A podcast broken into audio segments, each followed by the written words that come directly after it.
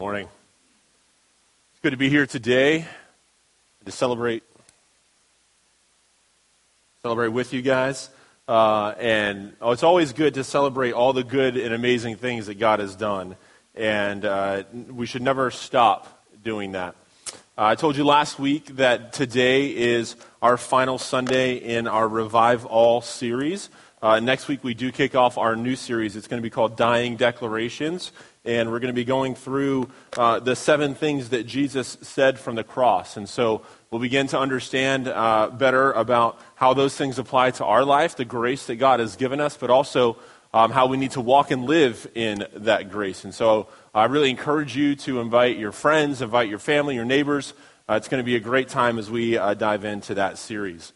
Last week, we talked about God's order for revival and that it has to be his order and not our own. We know that when we are praying to God uh, for revival, when we're praying to Him to bring His life to us, we know that uh, we have to go through His process of revival. And He says uh, in His Word, He talks about how, uh, and we talked about how God brings revival through brokenness, through surrender, through repentance and transformation.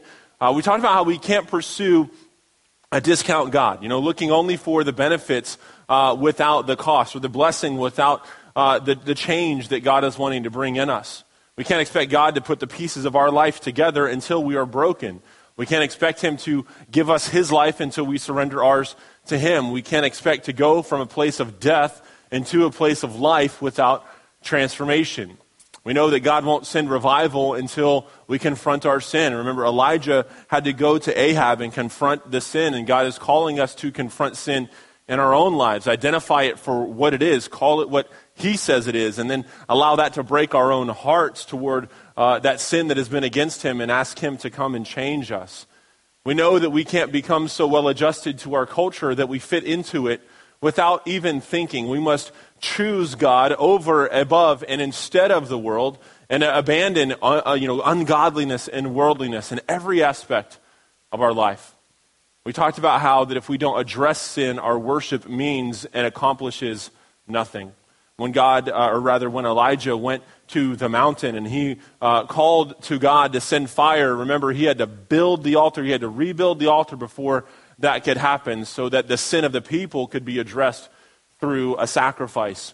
They had been worshiping God without addressing their spiritual condition. They were denying how lost they were.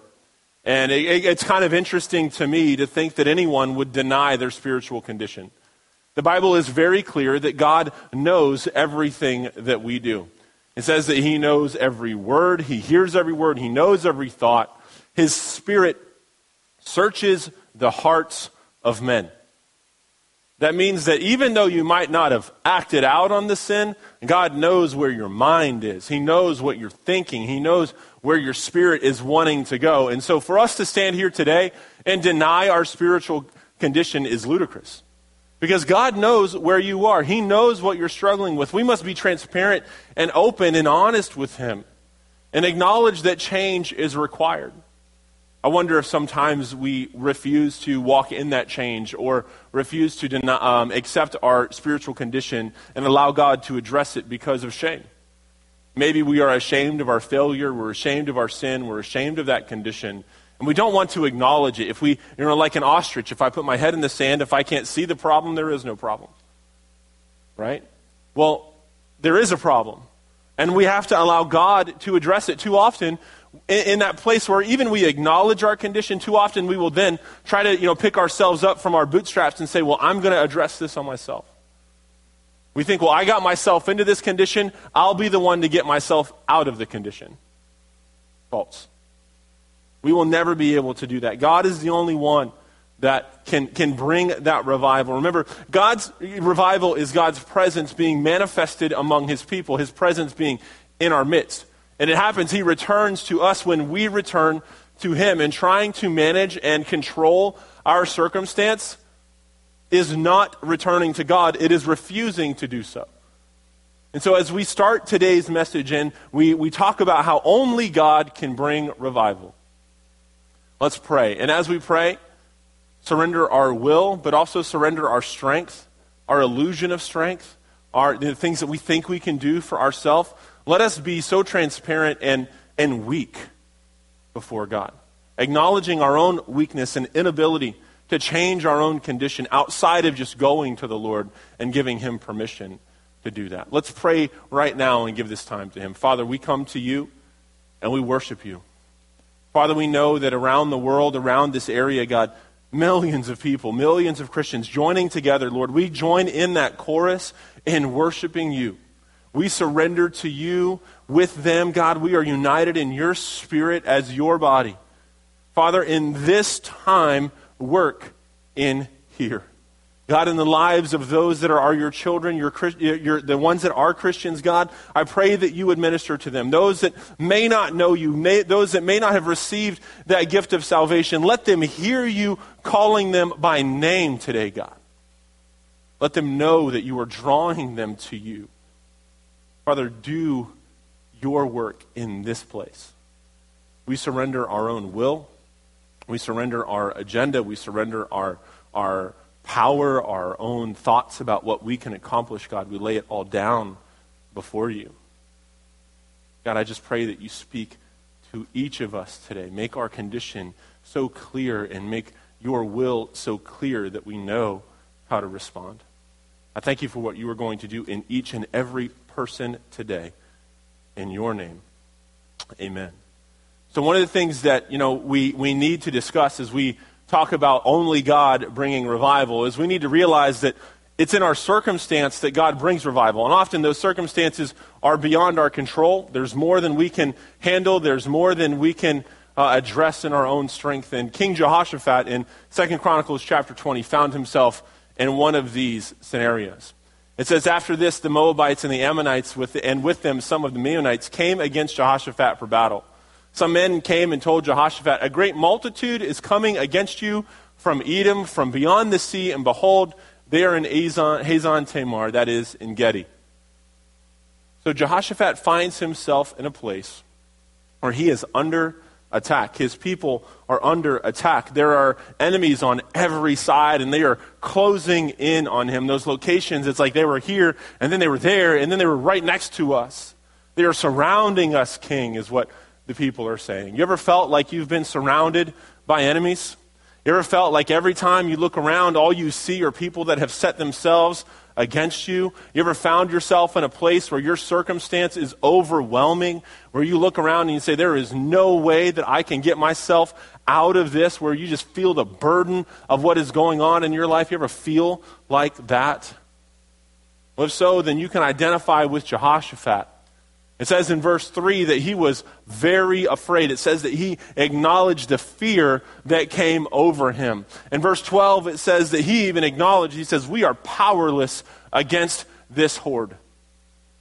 So I want you to know that when you are facing an enemy, when you are in, in, in a circumstance that you, you can't overcome, fear is the natural response. But I don't believe any of us want to walk in a natural response our circumstance. Because the way I see it, God's revival is when his power and presence are manifested, they are brought into our natural circumstance, and they produce a supernatural response that aligns with his spirit. You see, I think it's His will not for us to walk in fear, but to walk in power in those moments. I don't, I don't, think it's His will for us to be afraid or to be doubting or to have worry or anxiety in those moments. Rather, I think God wants us to confront those situations with boldness, knowing that we are secure in Him. That's a supernatural response in our natural situation, but that can only happen through Him. I can choose, and you might say, well, I don't really have a choice. I just naturally am afraid or I'm naturally worried in those kinds of circumstances. In the place that I find myself today, John, I am covered in burden. I'm covered in, in concern. Well, listen. When you choose not to go after God, you are choosing that condition. We can't force a, a response that conflicts with our flesh in those times. Rather, what we must do is we must choose the Lord and allow Him, through His Spirit, to draw out what He has already deposited in us a response that aligns with His nature and His character. In 2 Timothy, it says, For this reason I remind you to fan into flame the gift of God which is in you through the laying on of my hands. For God gave us not a spirit, or a spirit not of fear, but of power, of love, and self control. Your translation might say sound mind. So we look at this, and Paul is writing to Timothy. And he says, I remind you to fan into flame this gift. And where did that gift come from? It came from God. He, he acknowledges it twice. He says, This gift that came from God, and God gave us the Spirit. He says, It happened when I laid my hands on you, but it, it wasn't Paul that gave the gift. It was God through his Spirit that gave the gift. And so what we need to realize it is God through his spirit that will give the same gift that he gave to Timothy, has given the same gift that he gave to Timothy. That is a spirit of power, love, and self-control. But we need to, to recognize there's an implication in the way that Paul wrote this verse. You see, he says that the spirit that God gives is the spirit of power and love and a, and a sound mind or self-control. And he juxtaposes that, he contrasts it to the spirit of fear. And so we can make the inference then that the spirit of fear is the opposite of the spirit that God has given us. So if the spirit that God gave us is power, love, and self control, that means that the spirit of fear is weakness, bitterness, it's anger, it's selfishness, it's self gratification, it's anxiety. Don't you see this is why the devil wants to keep us afraid? You see why the devil wants your focus on your circumstance and not on your Savior?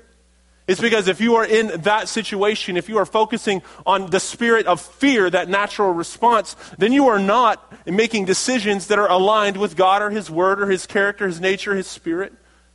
What you are doing is you are being led away from God and leading others away from God yourself because you're giving into the fear that the devil wants you to give into instead of allowing God's Spirit that has been deposited in you to overcome that situation.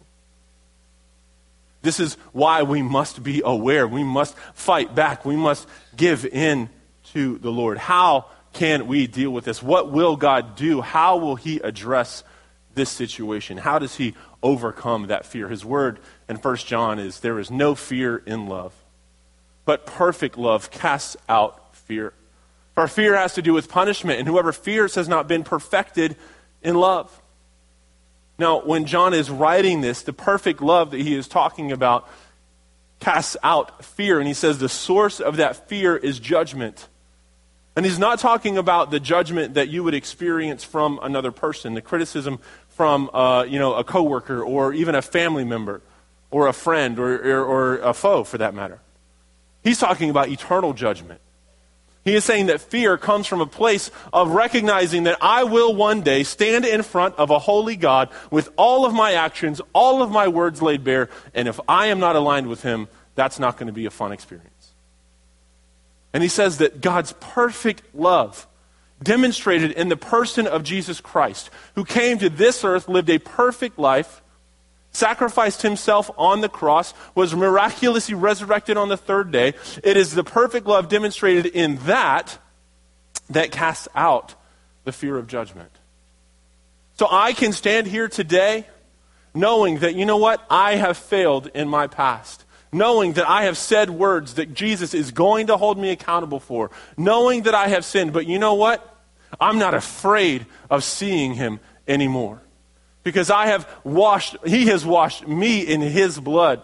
I have received the gift of His salvation. I know that I know that I have nothing to be afraid of because Jesus has borne my punishment. And it's because of that perfect love that the fear in me has been cast out. And not just the fear of judgment, but all fear. Don't you think if it's perfect love, it casts out all fear? And so this morning, how can I walk in that love? I do that by allowing or washing myself in the water of the Word. In Ephesians chapter 5, husbands are given direction. Paul says that husbands must love their wives as Christ loved the church. And the reason for that is the church is called the bride of Christ. And it says that Jesus, he gave himself up for the church. And so, husbands, you have to give up yourselves for your wives, even before they respond to you, by the way. That's not in my notes. You get that one for free. But, and all the ladies said amen.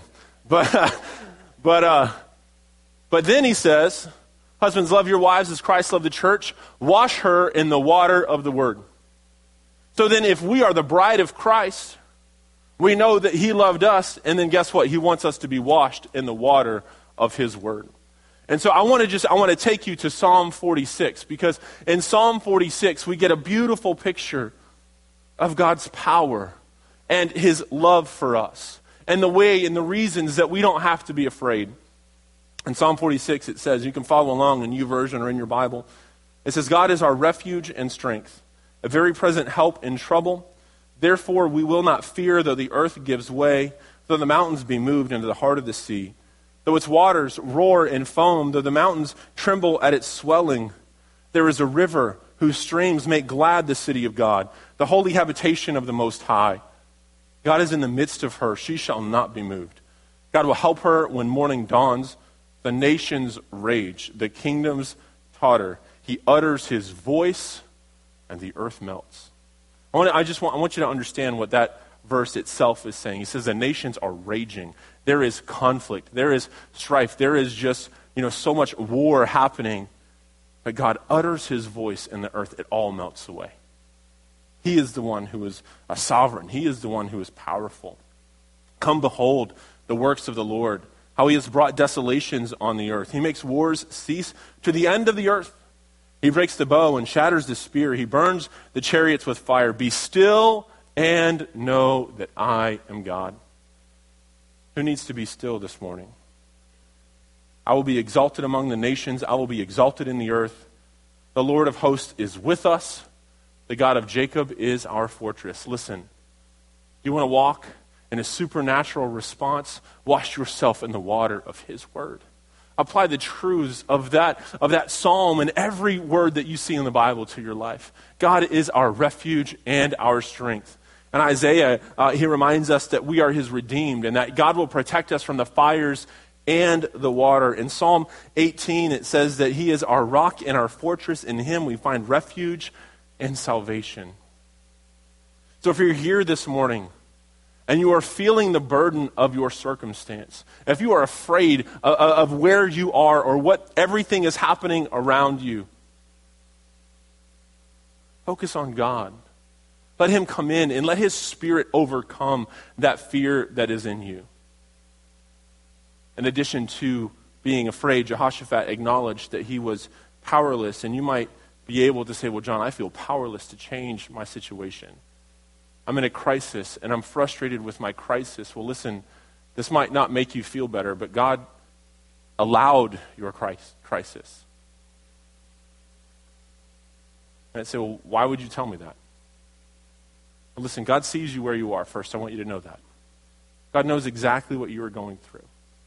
But He allows us to go through things that we cannot overcome, that we cannot do in our own power, to draw us to Himself. He allows us to realize that we are weak. He allows us to realize that we can't handle it. He allows us to acknowledge that He is the one that is God. And He alone is God. Listen,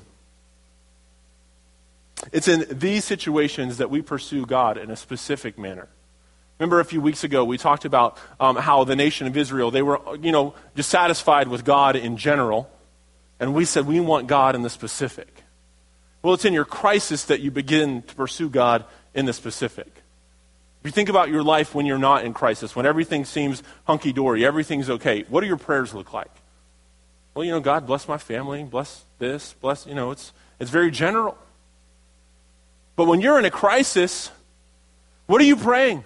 God, save my grandfather. God, my children are in trouble. God, I have this meeting this week and I need you to touch me. God, my marriage, Lord, come in and produce just your love in the, in the relationship that I have. Your prayers get specific when you are in crisis.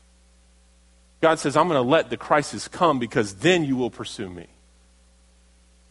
But it's in that place that we must acknowledge that he is the one that can help. And this is what Jehoshaphat did. In verse 12, he says, O God, will you not execute judgment on them? For we are powerless against this great horde that is coming against us. We don't know what to do, but our eyes are on you. So we see this, and he, he says, I'm powerless, I'm afraid, I don't know what to do. Even if I did know what to do, I couldn't change the situation. But our eyes are on you. That's the key. That's the key. And, and, and the word but is just as important as the description of his focus. Because what Jehoshaphat is saying, he says, despite my circumstance, despite being under attack, despite having a burden, despite looking around and finding only enemies, God, I choose not to focus on that, but I choose to focus on you. How would your life change today, right now, if you took your eyes off of your circumstance and started focusing on your Savior? How would your life change? I think about Peter. They had been watching Jesus. He had fed the, the thousands of people, and then the disciples are on the boat, and they're in the middle of, of the lake, and Jesus comes across in the middle of the night. They're in a storm, they're afraid. And Peter says, If it's you, Jesus, call me out. And Jesus says, Come on, man, the water's fine. Peter gets out of the boat. He begins to walk to Jesus. And he realizes something. Oh, my feet, they're wet. These waves, they're starting to hit my knees and my hips. And man, what am I doing? I'm, walk, I'm walking on, on water. I'm standing on water and I'm in the middle of a storm and, and I can't do this. And all of a sudden, he's drowning. He's falling into the water. And what does he do? See, he had taken his eyes off of Jesus. And then when he realized his circumstance, did he try to swim? No. What did he do? Jesus! He cries out to Jesus. That's all he did. And it says in that moment they were where they were meant to be. See, when we are in the middle of a storm, when we are in the middle of something that we can't overcome, when we're facing the enemy, God says, Don't look at that, look at me, focus on me. Know that I am with you. You are not alone.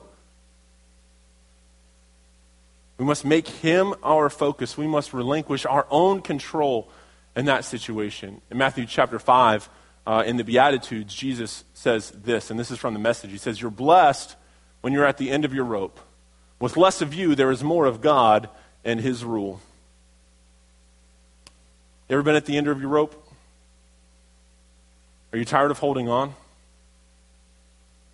Ever struggled just with so much going on and you realize, well, I can't change anything. I can't accomplish anything. I, I'm so busy or I'm so overcome. And what would happen if you let go? Are you afraid you would fall? What would happen if you let go and then let God take over? What would happen if you allowed Him to control your circumstance? Don't you think that God is big enough to hold you in His hand while handling your situation? Don't you think He's big enough to do that? The Bible says that He holds the universe in the span of His hand. That means from His middle finger to His thumb, He's got the universe. He's got another hand that's big enough to hold you while He handles your circumstance, let me tell you. Isaiah 41 paints this beautiful picture in two specific verses that highlight that God is big enough to handle our problems while keeping us secure in his hands. It says, Fear not, for I am with you. Be not dismayed, for I am your God. I will strengthen you. I will help you. I will uphold you with my righteous right hand. Verse 13, it says, For I, the Lord your God, hold your hand. It is I who say to you, Fear not, I am the one who helps you.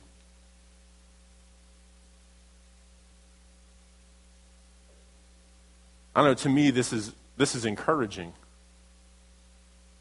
Because to know that, that God is going to hold me secure in his hand, and he is going to help me, and he is with me, that's, that's, that's an encouragement to me. Jesus, in John chapter 10, at the end, he says that my children, the ones that I call my own, they are in my hand, and no one can take them out.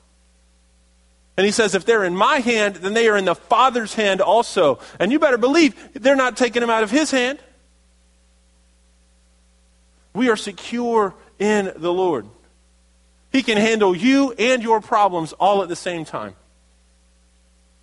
In Matthew 5, it says that when we get to that point, when we are at the end of our rope, at that place there is less of us and more of God and His rule. It says that when we surrender to Him, when we give Him control, there's more of him. It doesn't, it's not to say that he increases, he's infinite. There's no place or way for him to increase. What it's saying is, is that his presence increases in our life. Because we have now relinquished control. We have said, God, you handle it. You come in. You, we give him permission. We allow him free reign. Our girls have, or at least one of our twins, has figured out how to climb out of her crib. The other night, uh, Samuel had uh, carried McKenna upstairs and you know tried to put her to bed and we kind of thought she was asleep and then he comes back down to get a drink of water and like five seconds later we hear this little voice i woke up mckenna had climbed out of her bed found her way down the stairs and was there to tell us that she had awoken now if you go upstairs now, what you see is a very tall gate that goes before the stairs, and then another gate that directs them from their bedroom to our bedroom, and then another gate in front of her door. Okay? So the reason I give you this illustration is because oftentimes in our life, you know what we do with God? We put up little gates. God, you just you stay there. I'm going to keep you in this safe place. I'm not going to let you come into the areas of my life where I think is dangerous because, you know, I can handle this, God, or I don't want you to handle it. But when we let go, when we are at the end of our rope and we let Him take over, when we rest secure in His hand and let Him handle our problem, it might not be safe, but let me tell you, it's worth it. It's worth it. He will, he, he will be there. His presence will increase in our life. So my question is let go. Where do you need to let go and God take over? Might say, well, John, what about, you know, God helps those who help themselves? Listen to me this morning. That is not in the Bible. Anywhere. I've read it a few times. It's not there. Okay? I, and, and it sounds great. You were never meant to help yourself. In John chapter 15, Jesus tells, tells the disciples, Apart from me, you can do nothing. Nothing. What that tells me is I need God for everything. There is no helping myself there at all. I need to surrender holistically every part of me to God. There's no control that I can have. Jesus says, if you want to be my friends, you obey my commands. You listen to what I say if you want to live revived. So we see that in this place of fear, we can go to God and His Spirit in us that He has already deposited in us and given us can overcome that fear with power and love and self control. We know that in the midst of our circumstance, we must go to God and look to God instead of our situation. What else can we learn from Jehoshaphat? In verses 5 and 6, it says, And Jehoshaphat stood in the assembly of Judah in Jerusalem and the house of the Lord before the new court and said, O Lord, God of our fathers, are you not God in heaven? You rule over the kingdoms, over all the kingdoms of the nations, and your hand are power and might, so that none is able to withstand you. So Jehoshaphat is standing, what you need to, to realize, he is standing in the midst of the entire kingdom. This isn't just a rally where a lot of people show up. It says a couple times in chapter 20 that every man, woman, and child was there. Every citizen. And, and it's a serious situation. And what does Jehoshaphat do? He prays. We talked last week about Ahab and his failure as a leader to lead people to idols. Well, Jehoshaphat leads his people to God.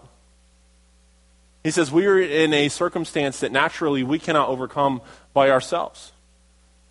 We are facing armies on every side. And so, what does Jehoshaphat do? He retreats to what he knows about God. He retreats to what he knows to be true about the Lord. He says, God, isn't it true that you rule? Isn't it true that you are sovereign? Isn't it true that you are all powerful? Isn't it true that all kingdoms on this earth submit to your power? He says, Heaven rules. Earth never has the last word. You see, Jehoshaphat, facing an impossible situation, retreats not away from the situation, but into what he knows to be true about his God. He says, You are all powerful. You are the one who is in control. You are the one that I go to in this time. We must go and do the same. When we are faced with a circumstance, no matter how big, let us remember what is true about our God. That no weapon formed against us will prosper. That when we are faced with enemies, when we are faced with a circumstance that we can't overcome, that my Bible tells me that I am more than a conqueror in Christ Jesus. And it's the same that is true for you. That even when I don't feel like it, this is true. Even when I don't feel like it. And this is so important because we cannot let our feelings sit in judgment of our faith. It's easy to be overcome with our feelings. It's easy. We've already talked about how it's natural to be afraid. It's natural to feel overcome. It's natural to feel worry and anxiety when we look at our circumstance. That's why we look to God. But in that place, we cannot let those feelings overrule our faith. Feelings have no intellect. They don't think, they react. Let me just let me prove that to you very quickly. You might be feeling bad today. You might be having a bad day. Well, if someone handed you a million dollars, I bet you would feel better. Am I right? Feelings react. Well, listen, force your feelings to react to what you know to be true about God.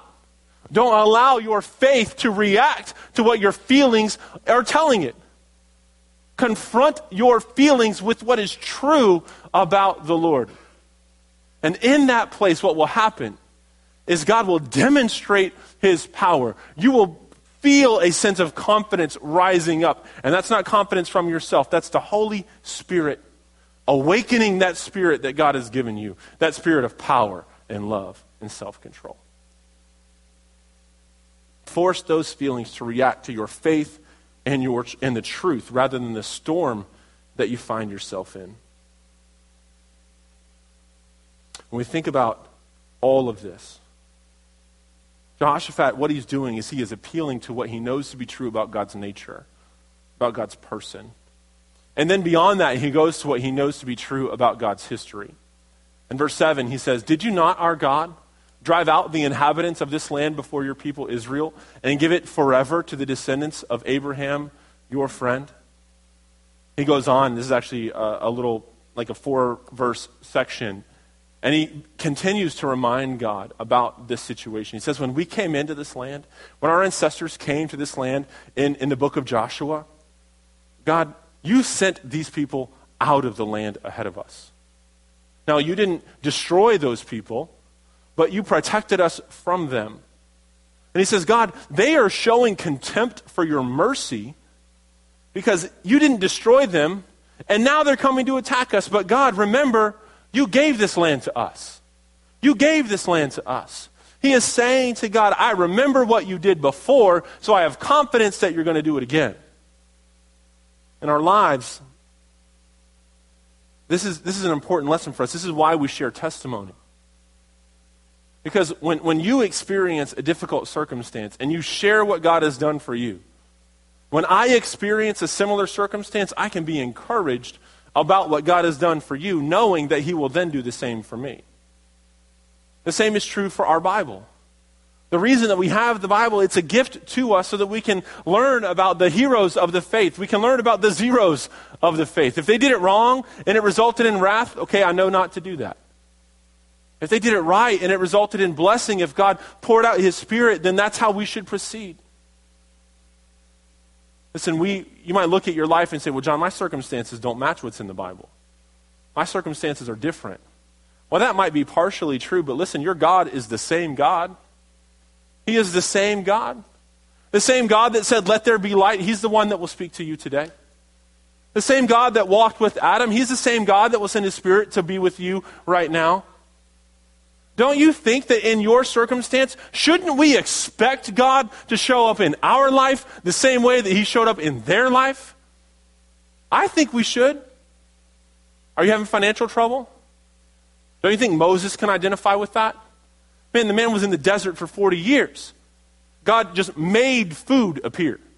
He made water come out of a rock. The widow of Zarephath, we talked about her last week. Don't you think that she could give us some guidance about listening and obeying what God's word says? And how he will, when we do that, he will provide? Maybe you feel like your life is out of control. Maybe you feel like everyone is out to get you. Joseph, his brothers sold him into slavery. And then in slavery, he was put in prison because of a false accusation. The men that were supposed to tell the Pharaoh about him forgot for three years. Don't you think that if Joseph were with you today, he could help you see how God's providence is through your bad circumstance to deliver something greater in the future? Maybe, you maybe you've heard God, but you're not sure how to act. You're not sure how to, how to follow him. Do you think Abraham can help you with that? Maybe your circumstance is so big, bigger than anyone could ever imagine. You think David could help you go to the brook and pick up five rocks to carry into your battle? Listen, your circumstance might seem different, but your God is not. You should expect him to show up the way that he showed up. His word tells us that he will. We must remember this beautiful promise in Hebrews chapter 12. Says, Therefore, since we are surrounded by so great a cloud of witnesses, let us also lay aside every weight and every sin which clings so closely and let us run with endurance the race that is set before us, looking to Jesus, the founder and perfecter of our faith, who for the joy that was set before him endured the cross, despising its shame, and is seated at the right hand of the throne of God. Consider him who endured such opposition or such uh, endured from sinners such hostility against himself, so that you may not grow weary and faint-hearted. We must be encouraged by the stories of the faith, because we can know that when we're in the middle of our circumstance, when we go to God, He will deliver the way that He has before. But what is the direction? How do we walk in that supernatural response? What does the writer of Hebrews say? He says, throw aside every weight and every sin that so easily and cleverly entangles you. And then where do you set your eyes? You set your eyes on Jesus because He is the one. He started a work in you, He will finish the work in you. It says, think about him who endured such hostility, such rejection, such opposition from man.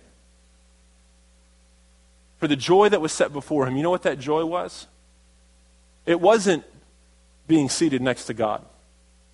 The joy that was set for Christ was eternity with you. And it's because of that joy that he endured, that, that, that death on the cross so that he could be resurrected and be with us. And the word says, consider that so that you don't grow weary. Consider that so you don't grow faint hearted. Know that he is with you. So we look at this and we understand that when we are afraid, when we feel powerless, we can focus on God. He will allow that spirit in us to rise up, to be aligned with His spirit and nature. We know that we can go to what we know about God and wh- about who He is. We can go to what we know to be true about um, what He has done before. And then Jehoshaphat, he went to what he knew to be true about God's Word. He says to God, God, your Word says that when we pray towards the temple, you will remember us and you will deliver he is reciting or kind of remembering what Solomon prayed in 1 Chronicles 6 when he dedicated the temple. In that prayer, Solomon said, God, when your people are out, when they are in battle, and yet they turn and they face this temple and they pray, remember them. Remember them. And that theme is not just found in that prayer, it's found throughout the Old Testament. I mean, think about Daniel. What did he do three times a day? He opened his window. He prayed toward Jerusalem. He prayed to where the temple was. And what did God do? He remembered Daniel. God says in his word that he would do it. Jehoshaphat says, God, I know that you're sovereign. I know that you've done this before. And by the way, your word says that you will do it. He retreats to those things, those things that he knows to be true. He hasn't even told God his problem yet. See, in our prayers, it's like we like vomit our problems on God. What if we talked to God about himself? What if we worshiped him? Let me tell you, in the midst of your circumstance, if you praise God because he is God, you're not going to be looking at your circumstance. You're going to feel differently about it. So Jehoshaphat, he's focusing on the Lord. He tells God, he says, I'm powerless against this God, but my eyes are on you. And then it says, the Spirit of God fell on a man named Jahaziel, and he spoke. It says, Meanwhile, all Judah stood before the Lord with their little ones, their wives, and their children. And the Spirit of the Lord came upon Jahaziel, the son of Zechariah, the son of Benaiah, the son of Jeiel, the son of Mattaniah, a Levite of the sons of Asaph, in the midst of the assembly. And he said, Listen, all Judah and inhabitants of Jerusalem and King Jehoshaphat, thus says the Lord to you, do not be afraid, do not be dismayed at this great horde, for the battle is not yours, but God's. How many of you would like to hear God say that to you today? How many of you would like to receive that kind of word from the Lord? But we need to be careful. It's easy to interpret a message like this wrong. I feel like what we have done in the past, and I'm, I'm speaking from my own experience here. I'm not pointing the finger at anyone except this guy.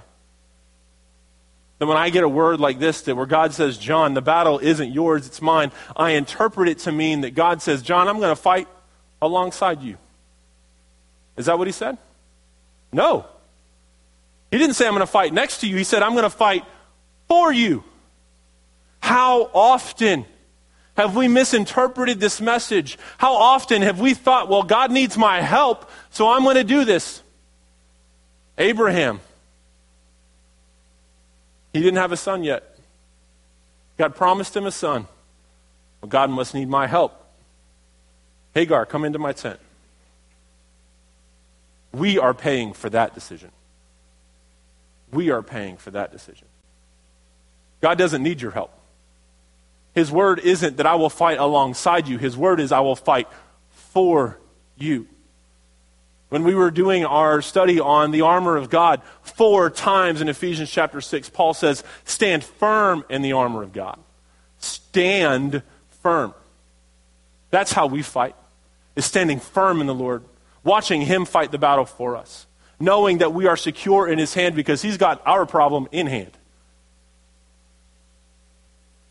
I think it's important, though, that we realize when this word appeared. You see, Jehoshaphat, me back up a little bit. This word, when we talk about the word of God, we talk about the Logos word and the Rhema, Rhema word of God. The Logos word is the general word. Okay, so the Bible is the general word of God. It is from Genesis to Revelation, it's God's word in total. Okay? the Logos word. Now, the Rhema word is the specific word of God to your circumstance. It is the Holy Spirit's job to deliver the Rhema word of God to you. How do you know that you've ever received a Rhema word? Have you ever been in, in, a, in a sermon or at church and you're like, everybody else might as well have stayed home because the pastor, we could have just had a conversation. You ever been there? I've been there. You ever, you ever opened your Bible? Listen, there, even though this is the Logos word, it contains the Rhema word. Okay? You ever read your Bible and you open and you're reading and then all of a sudden everything but one verse just whites out and that word just jumps out of the page and slaps you across the face with the truth from the kingdom of God? You ever been there? I have. God will speak to you. We have to listen. But, it, but we cannot turn the pursuit of His Word into our life. We cannot turn the pursuit of the Rhema Word into an idol. Because I can be in the middle of my circumstance. I can be struggling with fear. I can be looking for all of that. And then I can say, God, and, and, just make that word the idol. I am pursuing that word more than I am pursuing God. Do you understand what I'm saying? You see, Jehoshaphat, God didn't speak through Jahaziel until the people were making the focus God. Until they were focused on connection, until they were focused on worship. They weren't pursuing the word, they were pursuing God, and then God spoke. In your circumstance, pursue the one who gives the word, and you will hear him speak. You pursue that connection with him, and you will hear him and the way that God spoke. What an awesome promise. The battle is not yours, but mine. This echoes what David said as he ran after Goliath. He says, This battle is the Lord's. So I have an encouragement for you. I want you to name all of your difficult circumstances Goliath. Okay? Name your circumstance Goliath.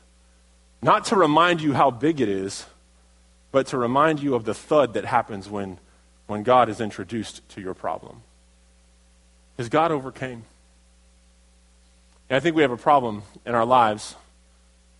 I love football. Football may not be the problem, but I think we, we, we can learn a lesson from football. You see, a quarterback, he receives the ball from the center, and then he's got a real problem. He's got four or five 300 pound guys that are out to kill him. They're, they're just like out to put him in the ground. And how many times have you watched a football game where the quarterback is just running around in the backfield? And if you're anything like me, you are standing up and yelling at the TV. What are you saying? Get rid of the ball. There's this beautiful thing happens when the quarterback takes the ball and he finds a running back and he says, Here, you take it. You know what those five guys stopped doing? They stopped chasing the quarterback. They stopped chasing the quarterback. Because the ball is in somebody else's hands.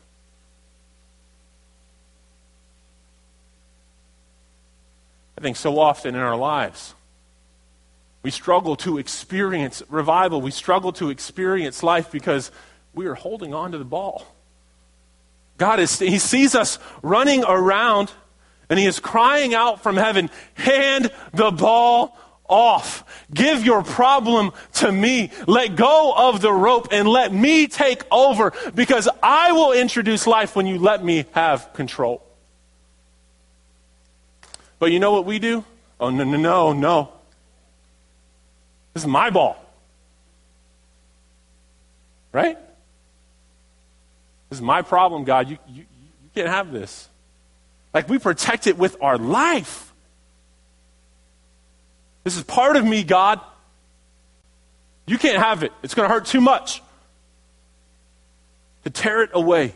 Listen, God wants to tear it away. Because when we let go, that empty space that this pain was filling will be filled with His Spirit, will be filled with His Son, will be filled with His love. Hand the ball off, let go of it and watch how God will change your life. After Jahaziel spoke, or God spoke through Jahaziel, something beautiful happened. The people, they began to worship. It says that Jehoshaphat and the kingdom of, of, of, of, Judah, every one of them, they fell to their face and, were, and was worshiping God. It says the priests were standing and they were shouting praises and singing worship to the Lord. The next morning, they woke up and they just went out shouting and proclaiming, Great is the Lord, His love endures forever. Worshiping, just continuing in a state of worship. You know what, though? The enemy was still coming. They were worshiping, although their physical circumstance had not changed. They could still look around and see their enemies. They could still look around and realize that they were under attack. But they praised God anyways. They worshiped Him anyways, even though their physical circumstance, their natural circumstance hadn't changed. I want you to know that God responds to worship offered before our circumstance changes. You might say, well, what am I worshiping Him for? You're worshiping Him for the handoff. You're worshiping him because he said the battle isn't yours, it is his. You're worshiping him because you put him into the game. You gave him the ball and you're cheering him on. God, you're an amazing God. I love you. Your love endures forever. And you know what? In that time, it says that as they worshiped, not after, not before, but as they worshiped God, God sent the nations that were coming against them against themselves. He turned them into a battle against one another. And the nation of Israel, all they had to do was stand and watch. They watched God deliver them. Because they worshiped God, excuse me, before He changed their circumstance. And it says that after the battle was over and all of the armies were dead, they were able to go in and plunder the land. They plundered the armies that were coming against them. So, my question today excuse me, knowing that only God brings revival, are you focused on your circumstance or on your Savior? Do you remember God's nature? Do you remember His history? Do you remember what His Word says? Have you washed yourself in the water of His Word? Are you seeking His Word as, as the idol, or are you seeking connection with Him? Are you praising Him, even though your circumstance hasn't changed? Listen, we're getting ready to, to take communion, and the thing with communion, it is an, a time for us to remember what God has done. Jesus even said that, you know, when we take the bread, he says, do this in remembrance of me. In 1 Corinthians, Paul wrote that as we take communion, we are proclaiming God's or Christ's life, death, and resurrection until he returns. This is a time of remembrance. What do you need to remember about God today? What do you need to remember that he has done? Some of this might seem foreign to you. Listen, I want you to know that if you are looking for hope, if you are looking for life, if you are looking for peace, it can only be found in Christ. God loved you so much and loves you so much that he sent his son into this world because he knew that without this sacrifice, all of his creation would be separate from him forever. God wasn't willing for that to happen, and so he sent Jesus to the world so that, so that Jesus would die, so that his blood would be shed, so that he would die on the cross, our sins could be washed away, and he would raise again, giving us hope for eternity. It is a gift, but we must receive the gift you have never received that gift, there is no better time than right now. In John chapter 6, Jesus was, um, he had fed the 5,000 men, 20,000 people. And then overnight, he had gone to the other side of the lake. And the people, they were so enthralled with Jesus that they didn't go across the lake over boats, they walked around to find him. And when they found him, rather than being excited that the crowds were there, Jesus, like, he, he gets on to them. And he says, The only reason that you are here is because you're hungry. Not spiritually hungry, but physically hungry. He says, You saw me break the bread yesterday, and you're asking me to feed you breakfast today. He says, If you want life, you have to eat my flesh and drink my blood. And he turns around, 20,000 people have left, and it's only his disciples. And he says to Peter, Well, what are you going to do? Peter says, Where am I going to go? Because Peter knew that it was only in Christ that life is found. If you are pursuing life outside of Jesus, you will only ever experience frustration. You will only ever be unsatisfied. When you come to Christ, does everything just all of a sudden turn to sunshine and rainbows? No. But you have the, the hope and the peace to know that you are in Jesus' hands and so are your problems. I've told you about my grandfather and the situation with him that, you know, in December 10th or 11th, he had, you know, fallen again, and it was probably five or six times in a month. And so um, he had gone into the hospital to get checked out. And uh, from there, he was discharged into a rehab facility where they were doing physical therapy and trying to take care of him. Well, outside of a week, maybe a little bit longer than that. He had a blood clot that went from his ankle to his hip. And I don't mean like a few clots. I mean the entire artery that went from his ankle to his hip was clogged with like a single clot. It was, it was to the point where when we got to the hospital, they were talking about situations that he could not endure. He's 88. We didn't know what to do. So, what, what else can we do? We prayed. And thankfully, the doctor that he had said, Well, I want to try something that's less invasive, something that, you know, would, would he'd be able to endure. It wouldn't be, you know, anesthesia for hours and hours, and uh, he would probably be okay with that. I want to see if that works. And so he did that procedure, and he was able to resolve like half of the clot. But he was very encouraged, and he said, I want to, I want to treat it overnight, and then I want to come back tomorrow. I want to do exactly what I did again for the lower half of his leg. And of course, we said, we said okay. And so he did that, and he was able to resolve uh, basically the rest of it, along with a minor surgical procedure that took out the clot in my grandfather's leg. And so we are, we're celebrating and we're worshiping God because he could have died. But five days later, he has pneumonia and is septic. And they tell us, you need to be prepared. The day after Christmas, and I, I remember, I'm not looking at my sister right now. I remember just the feeling of hopelessness, honestly. Like, I, I knew that if he died, I would see him again. Right? My grandfather is a Christian man, I'm a believer. So I knew that I have hope to see him again. But I wasn't ready for that loss. And so we're praying, and Carol sends me a text. She says, John, have you thought about taking communion with your family?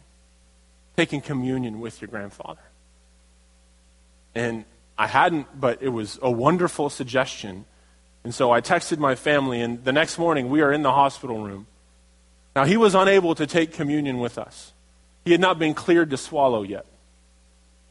But we are all there together, united in the Spirit, standing in the gap for him and we take communion as a family. Let me tell you, like within a day or two, he's out of ICU. Within a few days after that, he was released from the hospital. He's still in another facility where he is getting the care that he needs. Now, listen, it's going to be a long way, like a long road ahead of us. But for a man that should have died three times in a month to be where he is at, let me tell you, it is because of the Lord. It is because of the power of God. If you need physical life, like healing, listen, you can find that in Christ. All of us need spiritual healing. And we can find the same kind of physical revival that my grandfather is experiencing. We can find that in the Spirit when we take the life of Christ into us.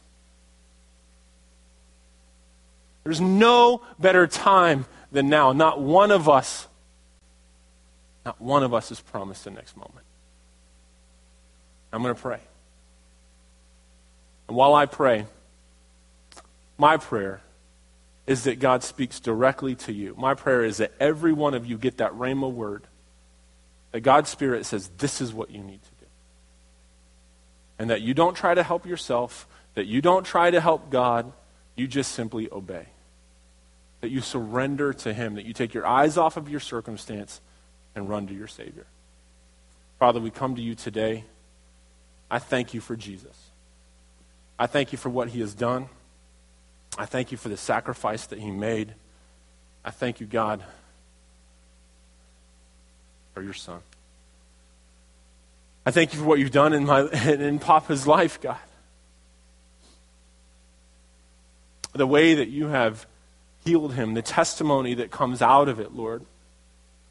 But I pray that as, as I share that story this morning, that those that are here that hear it,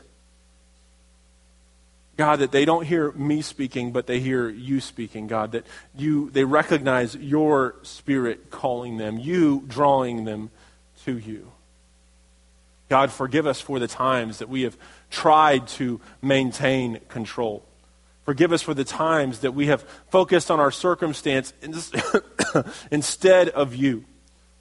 Forgive us for the times, God, where we have forgotten the truth about your nature, the truth about your history, the truth about your word. Forgive us for allowing our feelings to confront and overcome and overrule our faith, Lord. Help us, remind us, God, even as we take this communion, to remember your grace and what you have done for us, your power, Lord, and how you have delivered us. If you are here, this morning and you have never received that gift of salvation, take this opportunity. Cry out to God. Ask Him, say, Forgive me of my sins. Wash my sins away. Make me like you. Give me the life that only comes from your Spirit. Teach me to follow you. Help me to surrender to you.